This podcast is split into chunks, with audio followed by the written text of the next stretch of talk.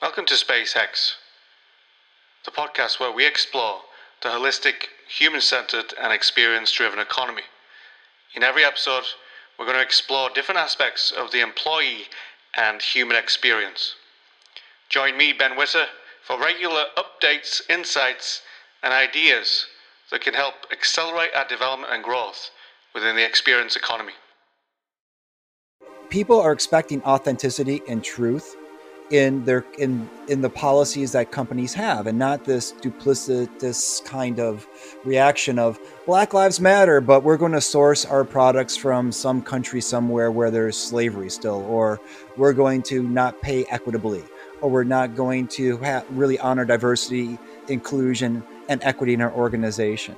And those things will come up and when they do come up it's gonna it's a it's gonna be a rude day of reckoning because of how that news travels in a social media environment where it really doesn't take much for such that, that kind of transgression to have huge impacts on our organization's life and, and livelihood.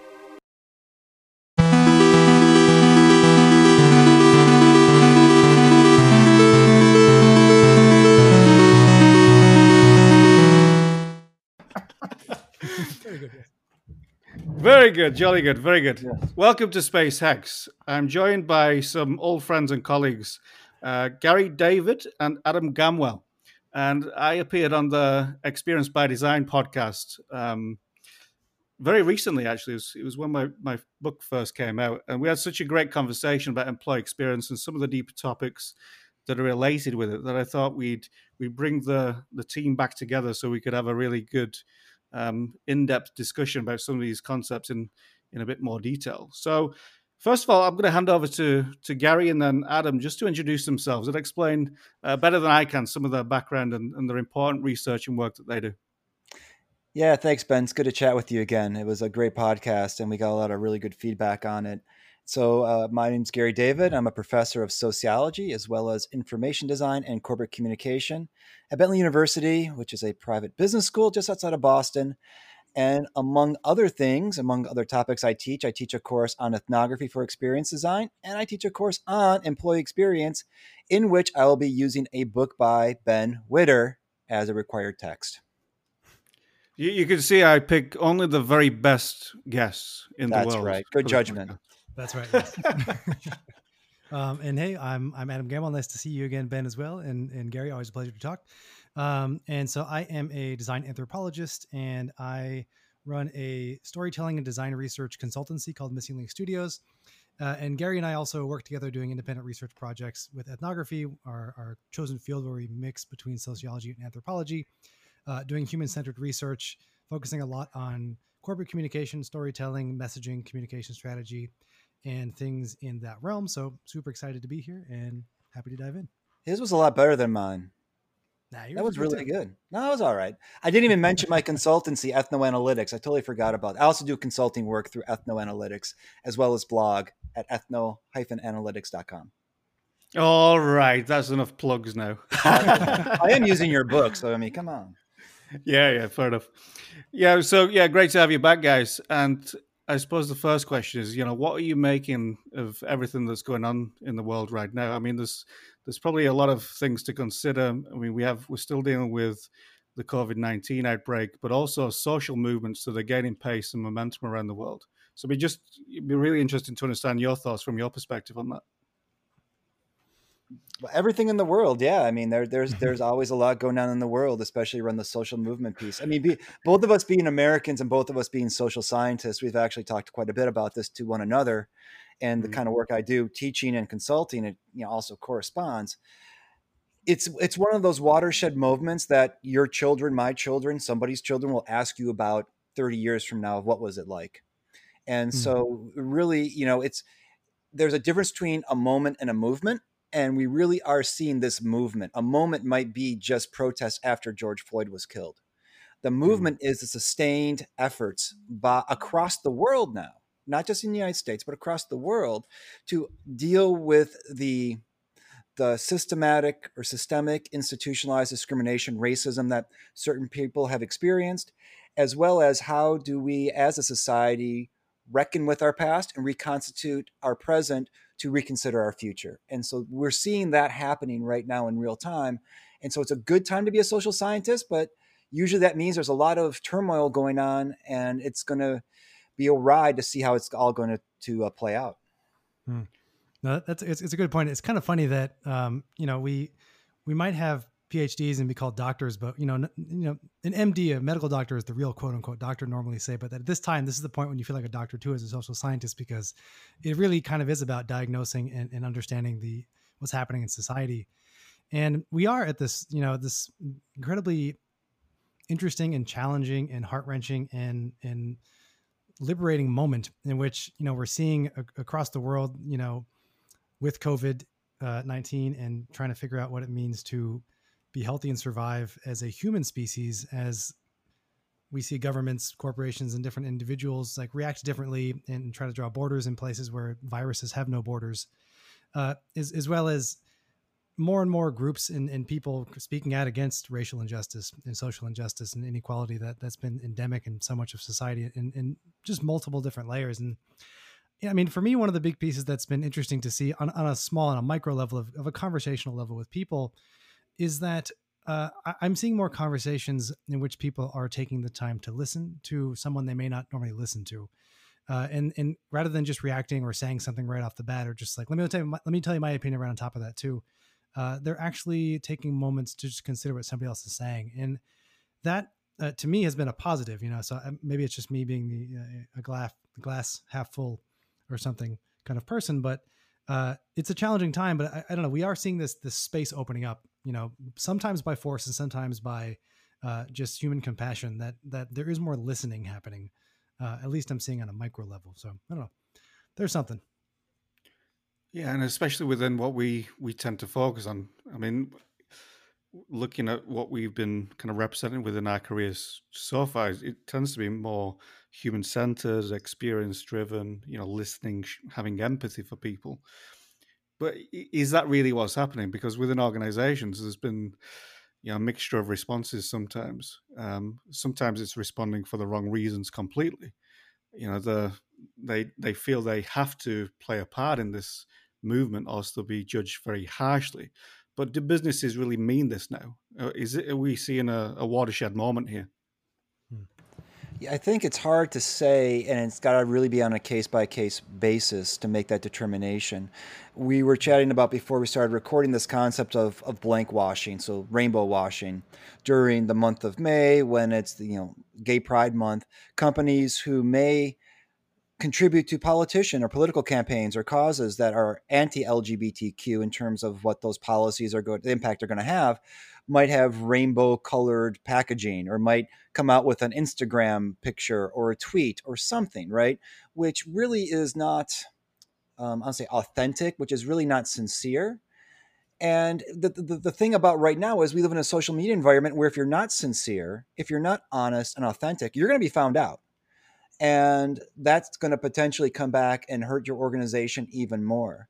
So mm. people are expecting authenticity and truth in their in in the policies that companies have and not this duplicitous kind of reaction of black lives matter but we're going to source our products from some country somewhere where there's slavery still or we're going to not pay equitably or we're not going to ha- really honor diversity inclusion and equity in our organization. And those things will come up and when they do come up it's gonna it's a it's gonna be a rude day of reckoning because of how that news travels in a social media environment where it really doesn't take much for such that that kind of transgression to have huge impacts on an organization's life and, and livelihood. Well, it's, it's really interesting about that too, because what we are seeing in, in the case of this sort of, you know, blank washing scenario is that organizations will do something on social media, right? They will put a, a black square to represent Black Lives Matter, uh, and their support of it as an organization. And it's interesting that like social media becomes the channel in which they then try to again socialize or put out their information for a wider public i.e., their consumers, maybe maybe society in a larger sense. But then, uh, Gary, you're making that you're a great point there that when it comes to the back end, quote unquote, like where we might think about the the employee experience or the policies, what are their hiring policies? What are their uh, salary? You know, if, are there salary differentials, for example? You know, in in our women being paid less than men, for example? And are there things like salary transparency in part of that process, right? And are there policies that that demand or require salary equity, you know, equitable salaries for for experience, not based on gender or, or sex, for example? And so that's a really interesting and challenging point that, you know, companies will use social media to sort of promote their social agendas, but right if it's not authentic i.e there's nothing to back it up in terms of that they don't have hiring policies that make sure they are having more equitable hiring practices uh, by hiring people of color uh, or hiring people based on experiences. Um, you know what does this mean in terms of you know is their leadership all one race? Is it all one gender for example? Are there policies to try to help somewhat control for that or what are their decision making mechanisms as well as is you know who's on the board, etc. And so there is this interesting piece of they want to have a certain face on social media, but then right, you can be very quickly found out when someone says, "Well, like, tell me about your hiring practices. What are those?" Um, and you know, in the U.S. too, I'm kind of curious about this in the U.K. Ben, um, in other places you may have worked around the world too. You know, in the United States, there there are anti-discriminatory practices of hiring that you can't actually, you know, disqualify somebody based on race, sex, gender. Um, and it's interesting because like how might that does that work in similar places you see around uh, other organizations in the world. And is this you know are there other kind of policies i guess we might think about that we see organizations doing that that we would consider to be best practices uh, for today that would be practices that kind of help us move past this idea of let me just show you my uh, you know black lives matter social media campaign and that's it rather than having any practices behind that? Yeah i mean that's a really interesting question. And you know you go, you look at the the different approaches across different cultures and contexts and you know what happens in China and Japan and, and various other places you know, sometimes it can be very very different because of the way you know society has been built or designed or you know led for for a long periods long periods of time. And then you have global organizations operating in those particular environments. And what i find tends to happen is that there's a real um, co-creation of values that the brands can genuinely believe in across all these different cultures and contexts. So it's kind of like the the truth, as I as I've mentioned, which becomes that unifying force. So all of a sudden, you've got an, an organization taking values very very seriously, whether it's in San Francisco, Shanghai, or Singapore, wherever it may be, to say this is the way we do things, and our policies and practices are going to reflect that, regardless of uh, the territory we're working and operating in. So I think when we're talking about truth, I think you know leaning into values and making sure that they're reflected within your policies, practices, and procedures. I think that offers a very good start because you know if you're talking about openness and inclusivity as, as core values, but then you go to a territory where that's coming up, coming up against some friction. You know the best companies or the best human-centered companies are going to try and fix that or be uh, proactive around that. I mean, I'd be interested in this. What's what's the research that you've had had a look at over the years or been involved in, Gary, around sociology? You know, how does this kind of influence what we're seeing today, and and what can we learn from that? You know, this idea. part of my background, my dissertation work was in intercultural communication. Uh, in mm-hmm. workplaces actually and so i was looking at in detroit where i'm from detroit michigan the, the interactions between arab liquor store owners primarily from Iraq, and customers who are primarily African American. And trying to really understand what was the nature of the interactions. At the time, this was just after Rodney King verdict in the 1990s, and there was all this stuff around, you know, immigrant entrepreneurship. And so what we had is a situation where people from different quote unquote cultures, nation states were coming together and interacting. And one of the things that became really interesting to me as a sociologist was not how, ma- how much problems existed, how many problems erupted, but how people were able to get along across these supposed differences. Mm-hmm. And by and large, they were able to get along in these often brief encounters, like literally seconds, but repeated many times during the week. They were able to get along just through personalization of themselves and their lives. And so they get to know, you know, it's trite to say, but they get to know each other. They would get to then, through knowing each other, find areas of commonality. And it's what mm. I call the pronoun progression, moving from us and them to you and I to we. Mm. And so, you know, around the values and around practices, we've got culture, right, as values and practices and symbols and meaning and things like that. It's finding those spaces in which we can share, right, what we have in common because there's always things in common that we can find but at the same time not necessarily maintaining a culturally what we call a culturally relativistic stance. You know if I, if I believe that black lives matter which i do if i believe that people who are lgbtq should have equal opportunity in organizations should be fired for their sexual orientation which i do but i'm mm-hmm. doing business with a vendor or i, I have a, a, an office in part of the world that doesn't hold those values well I, i'm not going to sit there and say you know that's their culture. I have to respect it because you know we can think about which the cultural values, practices, beliefs matter to us, and then also uh, you know for those groups that seem really different than who we are, for those who identify and focus on difference, really creating opportunities to find that commonality. And it's when you find that it's when you humanize, and that's why dehumanization is such a fundamental part of you know pogroms or you know or genocides. Through mm-hmm. humanization we find commonality and through that commonality we can find connection. And those are the, the sociological steps and anthropological steps to creating that kind of larger environment that organizations really need to tackle. Not focusing on difference focusing on commonality creating the opportunity to find that and having a firm set of values and and and and vision for those values that is communicated across the organization humanizing organization and, and communities hmm. yeah I this sounds so, easy yeah. this sounds easy and if you go to my website now, no, but it, it, you know what? It's not. It's funny. It's not easy, but it's not unknown either, right? It's not mm. as if we don't know how these things work. We do know how these things work often when or and you know this ben and, and adam knows this too organizations don't do these things because they don't choose to do these things because that causes them to call into question the way they've always done things and that's a choice. And so for organizations that want to do these things they can be done but you have to want to do them and not just post things on twitter and your website and put in your mission statement. You got to want to do them Mm-hmm. And and I mean, ideally too, not having to just want to do them in a reactionary sense of like, oh, it's time to do this now, right? 2020. Uh, but you know, have it have it be part of the fabric of your organization. You know, um, yeah. I mean, to tag onto that, the, to kind of some of the ideas that Gary was pulling out there.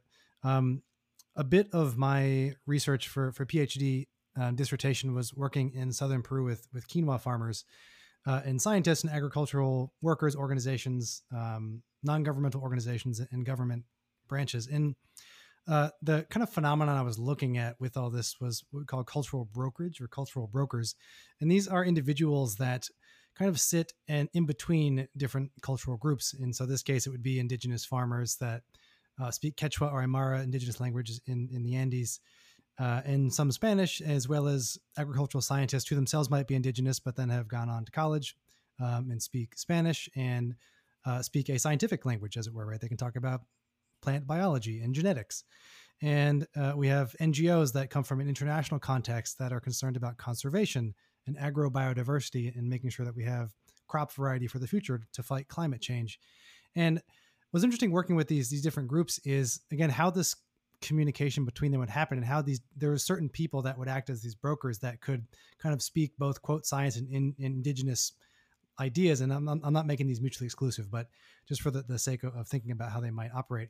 And the idea was what was really kind of interesting to see is that a lot of ideas would end up overlapping but people would just have different words for them. They would have different concepts of what they were talking about but some of the goals were the same. Uh, some of the practices were exactly the same. Uh, some of the explanations were the same too.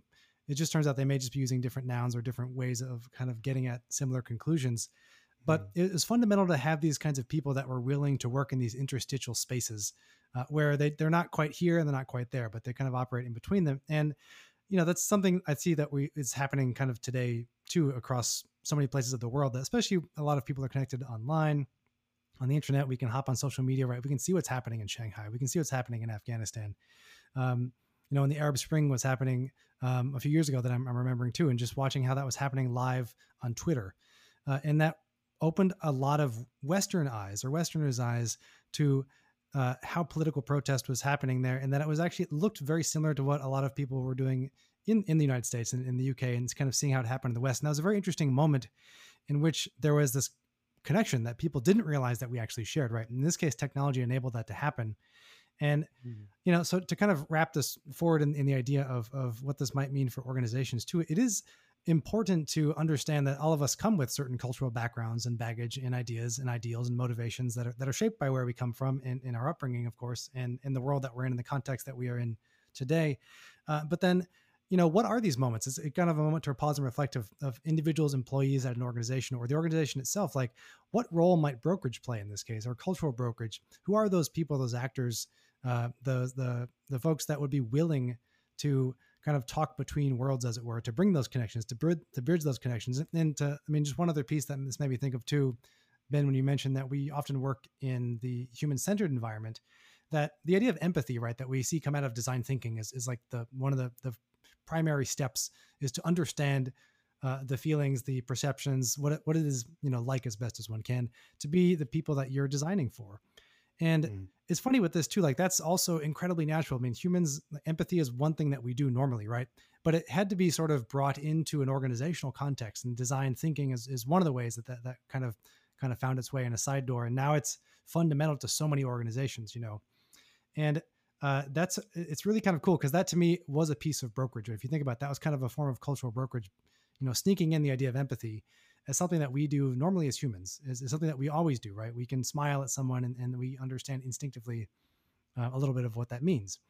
And see, yeah good see I, I, think that's that is it's a wonderful way of, of viewing the world and architecting a an ecosystem or a, a way of understanding or helping people understand things at a deeper level you know to create connection and I'm thinking, how good are organizations at doing this? Because reflecting on what you just said, I'm thinking they're not very good at doing this. Right. yeah. yeah. No, I mean, it's this is a this is an issue, and you know we can look at why. So you know, employee resource groups, you know, as a way of possibly um, creating opportunities for people to come together around a shared interest. One of the things that I recommended for this one organization I was doing research on, they had teams across the world, but primarily in India, Ireland, in the United States. And rather than focusing on how to do business with India, and I attended this training and you know was borderline racist, right? Talking about how Indians, you know, don't have no concept of time and don't know how to say no. Hmm. Right. For the first thing I did when I went to India, okay, true story. Right. So I'm coming to India as a sociologist. I attended this training Indians can't say no. So I come to the, meet all the managers of this IT company, right? Sitting there, all the managers are standing there. I said, one of the first things I'd like to ask you to do is if you could, you know, pass this around, this this basket around, and put all your money into it, um, and give it back, and give it, give me all your money. And they just kind of looked at me and said, no. I said, oh, so you can say no. so okay, let's talk about what it is that that where this comes from, right? And mm. so I recommended that, you know, rather than focusing on the differences that weren't even that true, you know, what do they care about as people? You know, the, the male workers in India care about cricket. And I actually learned a lot about cricket in the process. Can you have them teach the American workers what cricket is like? Can you have the American workers teach Indian workers about baseball or football? Uh, it was interesting that when I would see people sitting and chatting together, I saw it was in the lunchroom. Always look at the lunchroom, right? You want to know where people's relationships are? Look at the lunchroom the women were talking to one another across nationalities. And I asked one of them later, well, what were you all talking about? And she's like, well, I'm getting married. Indian woman said, I'm getting married. So we are talking about my wedding. I can't imagine guys talking about a wedding. When hmm. usually when guys are getting married, they're like, oh, sorry to hear that, man. So she finally made you, you know, tie the knot. That sucks. Those are the kinds of things that men often say about getting married. Women, that's a topic. So it's about finding those topics, those identity pieces, those points of connection and how can organizations facilitate that? Whether through you know ergs or whether it be through uh, cross-functional teams or whether it be through other kinds of measures that or, or methods where you can just make it happen and make it possible. Yeah and, and that's i think where the opportunity is you know where, where you can really focus in on those things that facilitate that you know quicker than than it usually takes place if you just left it to kind of a normal timeline I remember working in China, and one of the companies that's growing, you know, just at a phenomenal pace is Tencent, uh, owner of uh, the app WeChat, uh, creator of that. Right.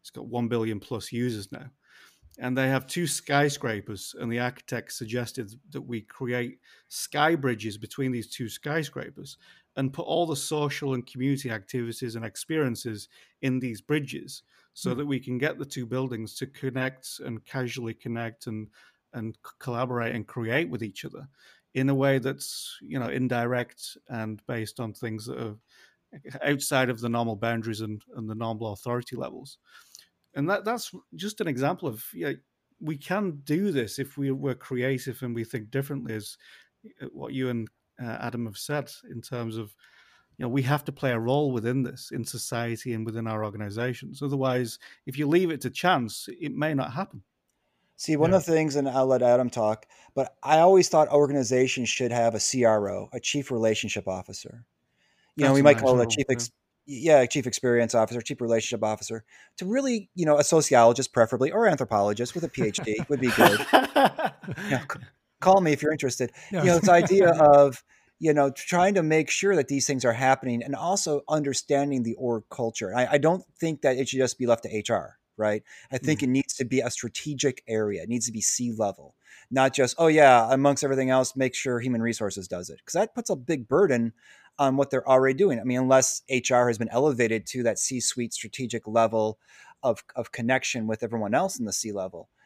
But this is where, again, organizations got, got have to make a choice. And I love the Skybridge example. It's just, you know, yes, thinking big, thinking bold, because the benefits are, are going to be important to organizational vitality and growth. Yeah, I mean, it, it is fundamental that that leadership play a, a role in this, right? Um, I, I, don't agree that you know, I was, I was reading, for example, I was reading a, a, report on company culture the other the other day, and which I won't name. And um, I, I did. I write it? You did not write it. This. You're okay. okay good. Because you wouldn't say this, but um, some of the recommendations that came out of this report, um, they, they they did they basically did interviews with a number of of uh, C-suite um, members, and you know they one of the things they pointed out was that you know, you need to be careful because you know you can't just let culture happen uh, you know or or that culture is fragile in that it can it can sort of fall apart and i think this is such an interesting and, and tricky idea because you know on one level it, it makes it sound like it's this thing that you're going to lose if you don't do it. But the reality is culture happens anyway. Culture happens no matter what. And it's it's more just about do you take responsibility and an active role in the kind of culture that you want to shape right? Right. And this model is this idea that that again from this this report the model is that you know bad culture will happen if you don't do something good and that's also kind of i mean this is the game of thrones model too where like the world's a horrible place unless you actually you know fight against it. And and like you think about like this is the, that was actually the metaphor that was in my head was the game of thrones because this this cultural mythos that like the world is evil in essence and that we if we don't fight against it to be good it will just fall back to being bad. But the other side of like a, a different way of looking at this is actually that you know culture happens anyway and we have to make these choices right? This is about the choices that we, we that we make and what does as we as leaders if you're in the c suite what role do you choose to take in your organization in terms of determining the kind of culture you know you as a leader people will instinctively look up to you because you're in the c suite if you're if you work at the organization and so you know what actions you take what policies you promote how you even talk to your employees and, and what kind of quote unquote culture do you have of can I, you know, is, is, you have an open door policy? Can I can I reach out if I have a problem? If I'm an employee, for example, and it, it, it's all of this is about setting that that culture, you know. So I, I 100% agree with you, Gary, that this is about uh, in in organizations that are that are certainly of this size that we're talking about, like Tencent. Like it's it leadership has to be responsible and take responsibility for this, and and and so one level, like saying that HR, you know, you can't leave it to HR. I also agree too, because a lot of I mean, HR is, you know, as I think we talked about in our podcast too, the HR gets kind of a tricky bad rap because they end up being a lot of compliance. You know, it, it right. becomes less mm-hmm. about actually cultural management and cultural promotion, and, and, it's more about making sure that the it's actually sort of you know organizational resources, right? Making sure the organization doesn't do anything that would get it in trouble. Um, and that's not exactly you know what it's about. And the idea of humans as resources too, I think we talked about, was also its own problematic framing and idea. You know, so um, yeah, I think we need a CRO too. That's all I have to say. I agree. Well, this is interesting because I, I don't think naturally we're we're kind of looking at HR to do this. I've got to say, I, I mean, speaking to different colleagues and companies around the world, I mean, th- there's actually a shift starting to take place around, you know, is this what we're talking about here? um, going to be located in HR, or is HR going to be playing a significant role?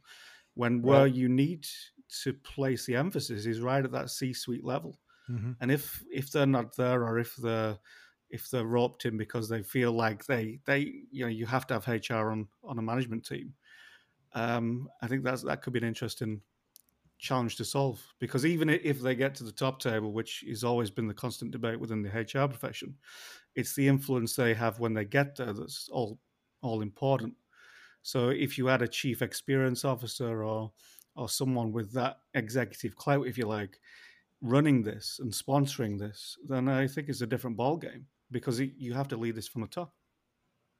Yeah, I, I think also in looking at culture, right? Ideology is seen on top of culture, so to speak, as this like Mm. governing principle of who we are, what we believe in, and what we do. This goes back to organizational vision. So if you approach your organizational culture as Leviathan, yeah, you're going to have HR have all these controls put in place and these rules and this absolute sovereign who sits atop and dictates everything else that goes on. Because without that sovereign and in absence of any agreed upon direction and vision, what you know people are going to do whatever they're going to do.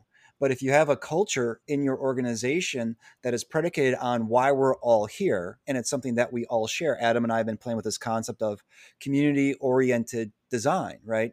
Who we are as a people as a community. Mm. if you have that like an organization like a patagonia then you don't need these tight controls because you can rely on your people to do the next right thing because mm. that's what they know they're about and that's why they're there and that's what they believe in. And so in absence of this vision sure you're going to have problems potentially because people are going to be doing what they do and what they want to do but with you have that vision you don't need that same kind of centralized leadership because people have bought in. And you then then your job is not to manage it's to facilitate. It's to enable them to turn their talents and their passions into products and designs that further the not just mission statement but the value statement the Hmm. the passion of the organization there is something super important about the idea of the purpose and value driven work, right? And that's something that we've seen trending anyway, as being being, being increasingly important for employees of organizations. Uh, is is having a sense of value and, and purpose and shared value, right, in their work. And I, I you know, I, I think that is one of the mechanisms, if not the mechanism, I suppose that uh, you know organizations can begin to employ if they're not doing it already. Is how do we take the time to articulate our own values? And then also kind of as you said ben i love the idea of co-creating those values. And, and what does that look like um, within an organization? And, and having leadership and, and c-suites sponsor that uh, you know it, it i mean it might need to like start at the top in terms of saying that you have either you know you're allowed to do it or sponsorship to do it or you're encouraged to do it or there's funding to do it or whatever it is. Having the resources to do so but then on top of that then i think uh, gary what you're saying is like that, that next step that's totally right is that people then become that right? Th- those Right. are their values too right? And uh, then it's it isn't about yeah or, you know this is going to quote fall apart or that, that the culture is going to devolve into some you know evil game of thrones thing. It's that we actually like own these values. Like these are part of us you know? That, that's Mhm. fundamental i think. I think one of the challenges people get scared about this is it's like asking 100 people where they want to go for dinner right? You're never gonna you're, everyone's gonna starve because you're never gonna get out the door so there has to be some leadership matters. It's not just you know we all decide on who we want to be and we all come up with this agreement and it's great yay. Yeah in small scale organizations that might be possible but in larger scale ones you're going to have a challenge there. Mhm. but i think that you know it's the leader's vision can matter obviously when that vision is connected with a purpose in which people can buy into and profit as a purpose as the sole purpose is often not the thing that's going to drive people's commitment it becomes more transactional and it doesn't become value based in the same kind of way Yeah, I think people forget that sometimes when talking about culture and all these different things that are, are kind of labeled around this work. In that, you know, co-creation takes place inside and outside of the business, so it's not just about working with employees and coming up with something they're happy with, and you know they support. That often doesn't matter too much, because if the consumers and the customers don't like it, then you're not going to have a business for much longer. Yeah. Uh, and it's the same, you know, in in the same way that you know shareholders, if we're not co-creating with shareholders in a way that that you know creates an investable service and product and organization, then again it's going to be tricky as you kind of move down the line there. So I find this whole thing fascinating around you know Right. co-creation because you know if you speak to someone who's worked in telecommunications or employee engagement or HR or marketing or from a general management unit, they have a very different interpretation of what co-creation is and how it gets done in practice. Any any thoughts on that one? One of the things that you made me think about, I just watched this movie, oddly enough. I don't know, Ben, when you were growing up, did you ever look at Muscle and Fitness magazine? Uh, I can't say I did. No. Okay, I was well, more a rugby league kind of guy. Well, there you go. Adam, Muscle and Fitness? I, I did not. Sorry. Okay, so I'm the I guess you know it's I'm older than the rest of you. So this is what we did, right? We look at Muscle and Fitness. Joe Weider um, founded with his brother Muscle and Fitness magazine. I was watching a, a, a docudrama, basically a, a fictionalized account of his life. He was the first magazine that had an African American bodybuilder on the cover in the 1950s. Wow. So I say that because if he was reacting to his customers, he never would have done that. He was mm. also a Jewish man from Montreal who experienced anti-Semitism and experienced his own issues with, you know, his his culture and feeling ostracized in many ways. But he was a value thing that he saw. He couldn't, you know, health and fitness as an industry didn't exist then. But it was a thing that he saw and he believed in, and so he drove it. So I totally agree that customer experience and being customer centric matters. But at the same time, being customer centric in a in a, a moment of cultural change in which what the customers want isn't in keeping with where society should be going, that can actually be part of this regress of keeping culture from changing. And so this is where, you know, it becomes tricky business where this is mm-hmm. what our customers want, but our values say this is what our customers should be asking for. And this is what our society needs. And so there, there's that balancing act there, I think is important to consider as well. That that is fascinating because that's going into really deep territory around the role of organizations within society and all these different stakeholders. Because again, if you're looking from the internal lens, um, particularly in my world, employee experience and HR, you're looking at employees. You start with them, you co-create with them, you design great experiences, and they pass that on to the customer. They create the value, they deliver the, the great customer experiences. But actually, if you're doing one or the other and not a mixture of all all of those different components and constituent parts you know you can weaken your brand and, and company as a result. I find the whole thing fascinating. So co-creating with your ceo is co-creation. It's not going to a ceo meeting and saying oh we've done a policy. Uh, let's get your feedback and, and then let's launch it. It's actually deep co-creation around you know what are the values being set right at the top of the organization what are Mm. they going to role model consistently and ruthlessly i've got to say you know you look at some of the best performing companies they are absolutely ruthless in sticking to values you know Mm. from day one to days um, you know to the day they leave the company you know absolutely ruthless around values and consistency around them um, so i find yeah this is a really interesting area you know co-creation where does it start who does it start with where does it stop uh, my particular view is, you know, we have to co-create with all stakeholders, um, Totally. particularly employees, you know, in a kind of human-centered way. Um, Mhm. But if you just do that, you know, there's a risk that you you're leaving out, you know, key intelligence, analytics, and data from from the people you're trying to serve in the first place, particularly around communities. I mean, I've seen companies that are dropping uh, from the fair trade certification now and doing their own thing completely. So again, moving towards uh, self-regulation uh, Mm. around their own ethics. Um, so again, is that is that going to be a trend that continues? That- so we're going to self-govern and self-regulate our own ethical um, frameworks and practices uh, because we don't particularly want to be, you know, assigning ourselves or recognizing ourselves against the global benchmark. Oh, that, that's that's that's that's fascinating. Um, this reminds me of a conversation that Gary and I had on, on another podcast with Darrell Coleman, who runs DC Design, and he does it's it's a social innovation and social design firm.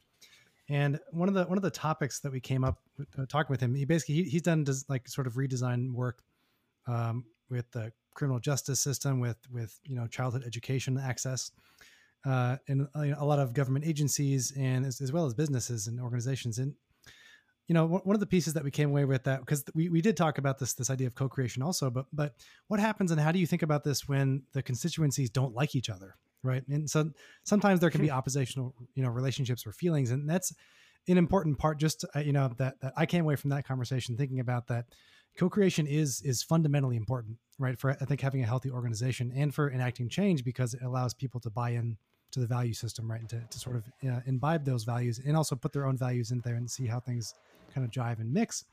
But that doesn't mean everybody's going to magically get along.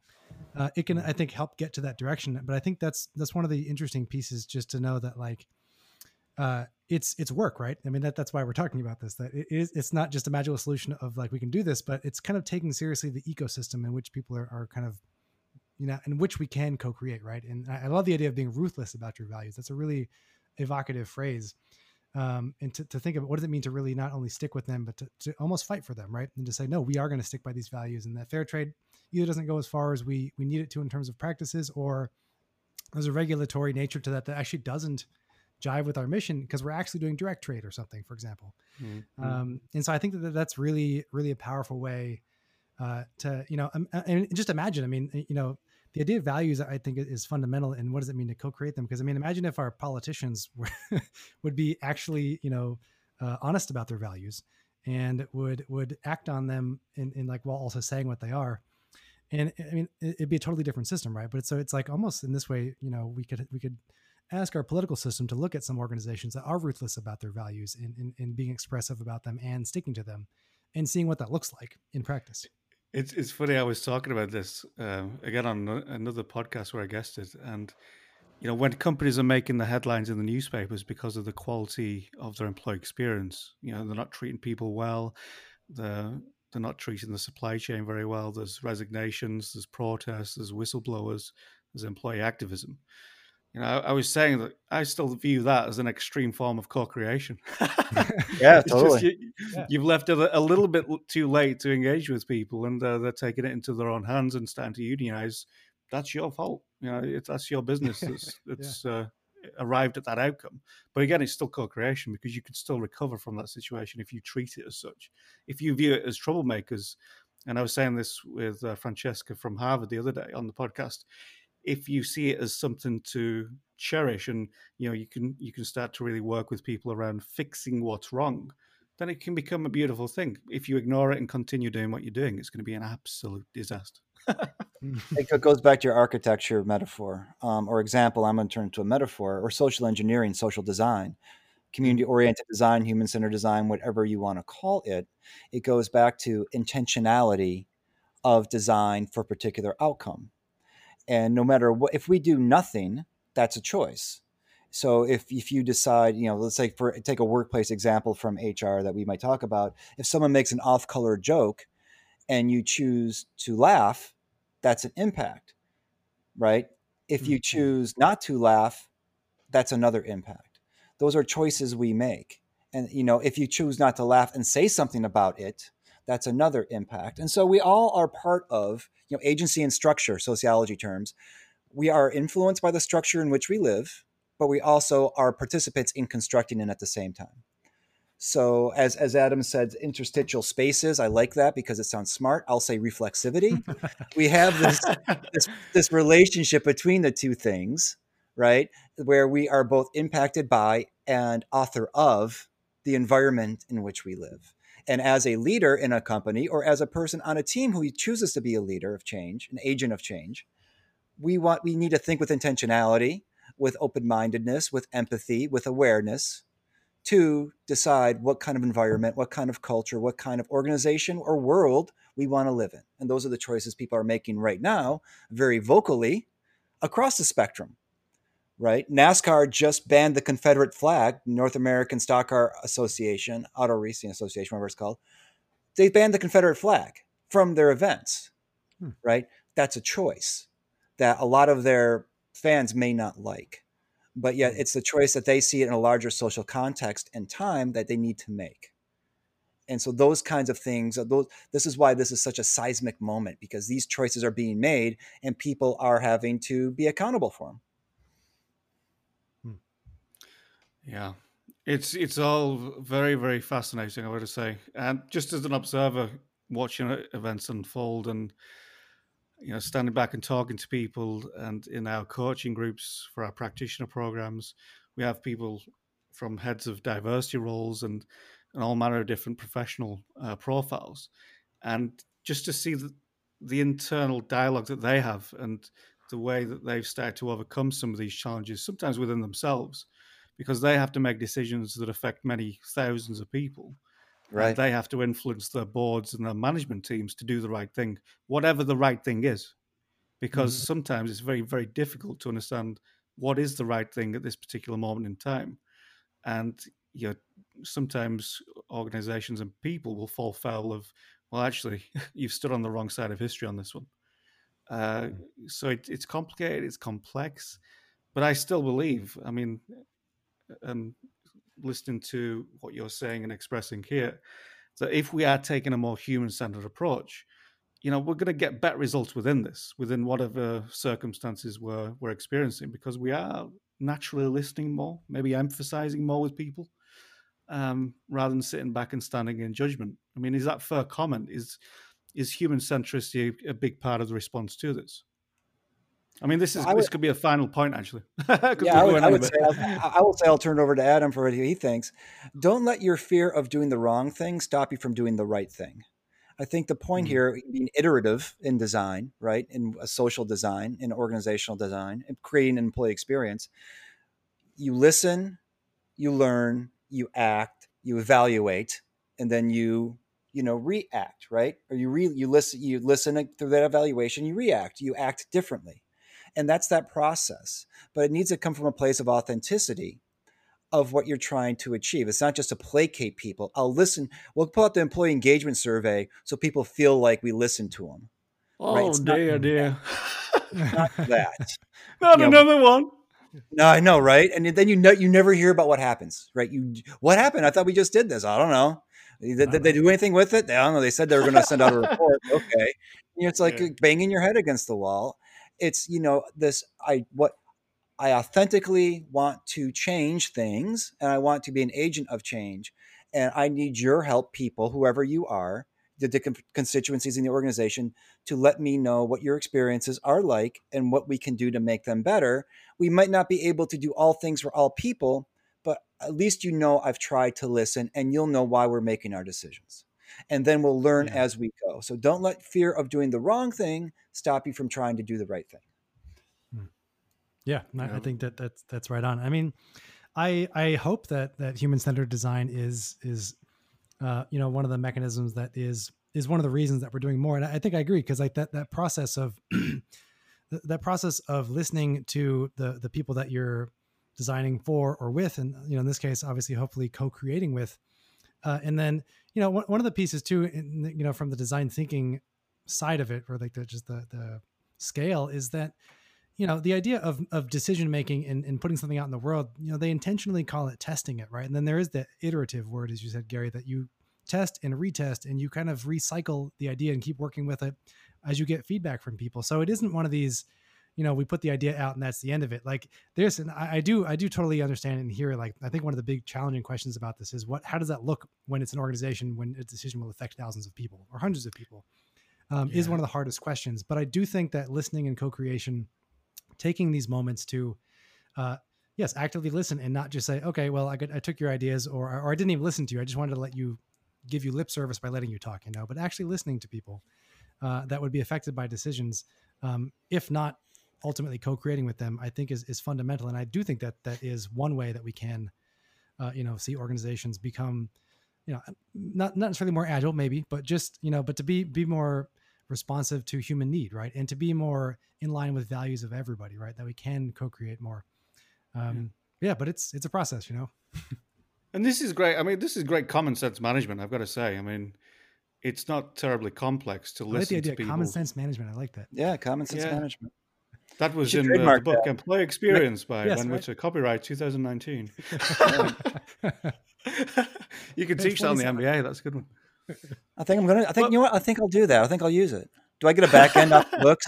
So if I get like you know my all my students doing it, do I get like a little taste? Do I get a little piece of that? Like what's what's the arrangement here? Are we still recording? Funny, this is yeah we are. This is a funny. This is a funny backstory because the way we met is uh, you bought my book and then you sent me a message on LinkedIn I did. to say that the book was the pages were stuck together.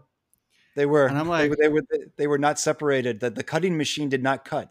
All the pages of the book were kind of like welded together. I, I had to take a I had to take a, pa- a letter opener and cut them apart. Yeah, so I got this message from Gary on LinkedIn, and he, he- he kindly sent a photo of, of the the the guilty book in question, and I'm like, "Well, this is brilliant." You know, to hear from a reader directly to say there's an issue with the production of the books in America. That was brilliant. That was absolutely brilliant. So Hmm. the next thing I did was send the picture to the publisher to say we need to fix this because an American colleague has, has got an issue. They got onto the American side of the publishing business and they had the issue corrected, you know, instantaneously, I, I think. Uh, because I think you kindly provided the reference number on the back of the book, so we I could did. I gave identify. you ISBN. Yes. Wow. Yeah, you gave me everything, all the data I needed to quickly correct something that was affecting the, the book experience. So, co-creation, yeah, this is a perfect example. I, I love that example. there it is. Well, I, I was happy to do it, and it was just a long play to get you on our podcast. And for I knew someday because of that act, I would be on your podcast. So it all came around It all circle. worked It out. all worked out, all according to plan. But this is beautiful because I think that's where co-creation leads to ultimately, because you do create a better personal connection with people as a result of doing something that is, you know, you had to go out of your way to message me and send photos through. But ultimately, we've created a richer connection, understanding. We've shared two podcasts now, and you're you're using the book for your, your MBA. I've met Adam, who's a fantastic guy. So you know, you can see on a human level how everything starts to interact and connect. And if you scale that up across organizations as employee experience practitioners do, well, the benefits are going to be numerous and and very rich indeed. I think so. But this, that's a great example to finish on. I think. I think so. Agreed. Good. I'm glad we agree. Yes. yeah, I agree with your agreement that Common I sense ending. what I did was started all this off. So you're welcome. Excellent. Well, thank you very much for joining us. I'm, I'm sure this is going to be the first of many uh, interactions we're going to have uh, in the future. But uh, yeah, thanks for coming on and uh, great to hear your Thanks for having insights, uh, Gary and Adam. Thank you very Yeah, much. many thanks for having us.